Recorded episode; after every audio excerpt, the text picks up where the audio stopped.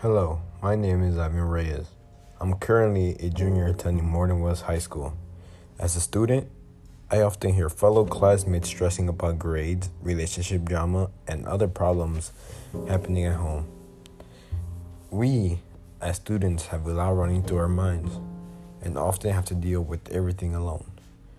With stress overriding emotions and wearing students out, I wonder why school officials don't reach out when they know we need help. Many students feel either too prideful or embarrassed to reach out for help and guidance when struggling. Rather than reaching out, teenagers suffer alone, leading to the decline of their academic success. With the struggles and increase of teen depression, can, can improved emotional support in school environment be the answer to academic decline? While learning more about this topic, I decided to do research to truly get different opinions and statistics statistics about everything related to this.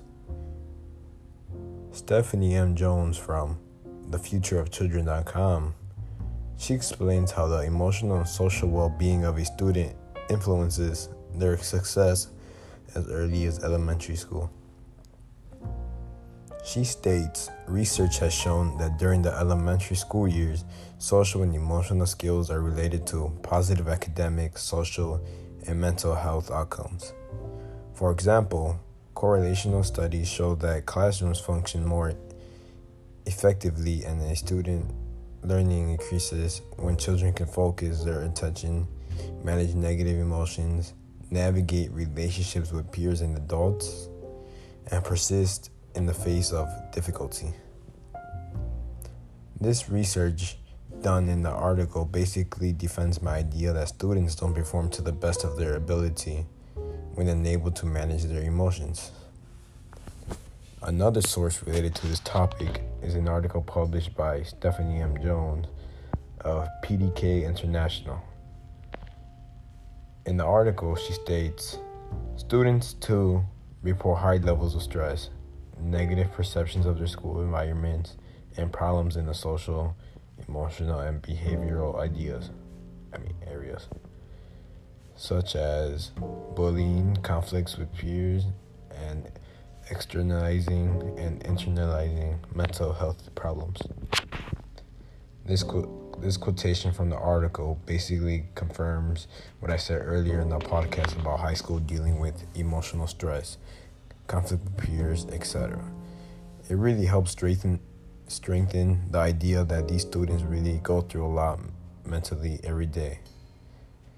Finally, we have another source, which is an article published by Sarah Schwartz from Education Week. In the article, Sarah states some research has linked focusing on these social, emotional competencies to higher academic performance and better outcomes outside of school. But while while most teachers say it's important for them to teach these skills, many still don't feel equipped to help students manage their emotions, especially when it comes to the children, the children who are facing the greatest hurdles. According to a new nationally representative survey from the Education no, from the Education Week Research Center. This basically clarifies the idea that emotional competency does does link to the academic performance of students. What really caught my attention was the amount of teachers surveyed who said they felt unequipped to help manage students' emotions. It truly is surprising to me. I guess what I'm really wondering is why don't these teachers feel equipped to help manage student emotions?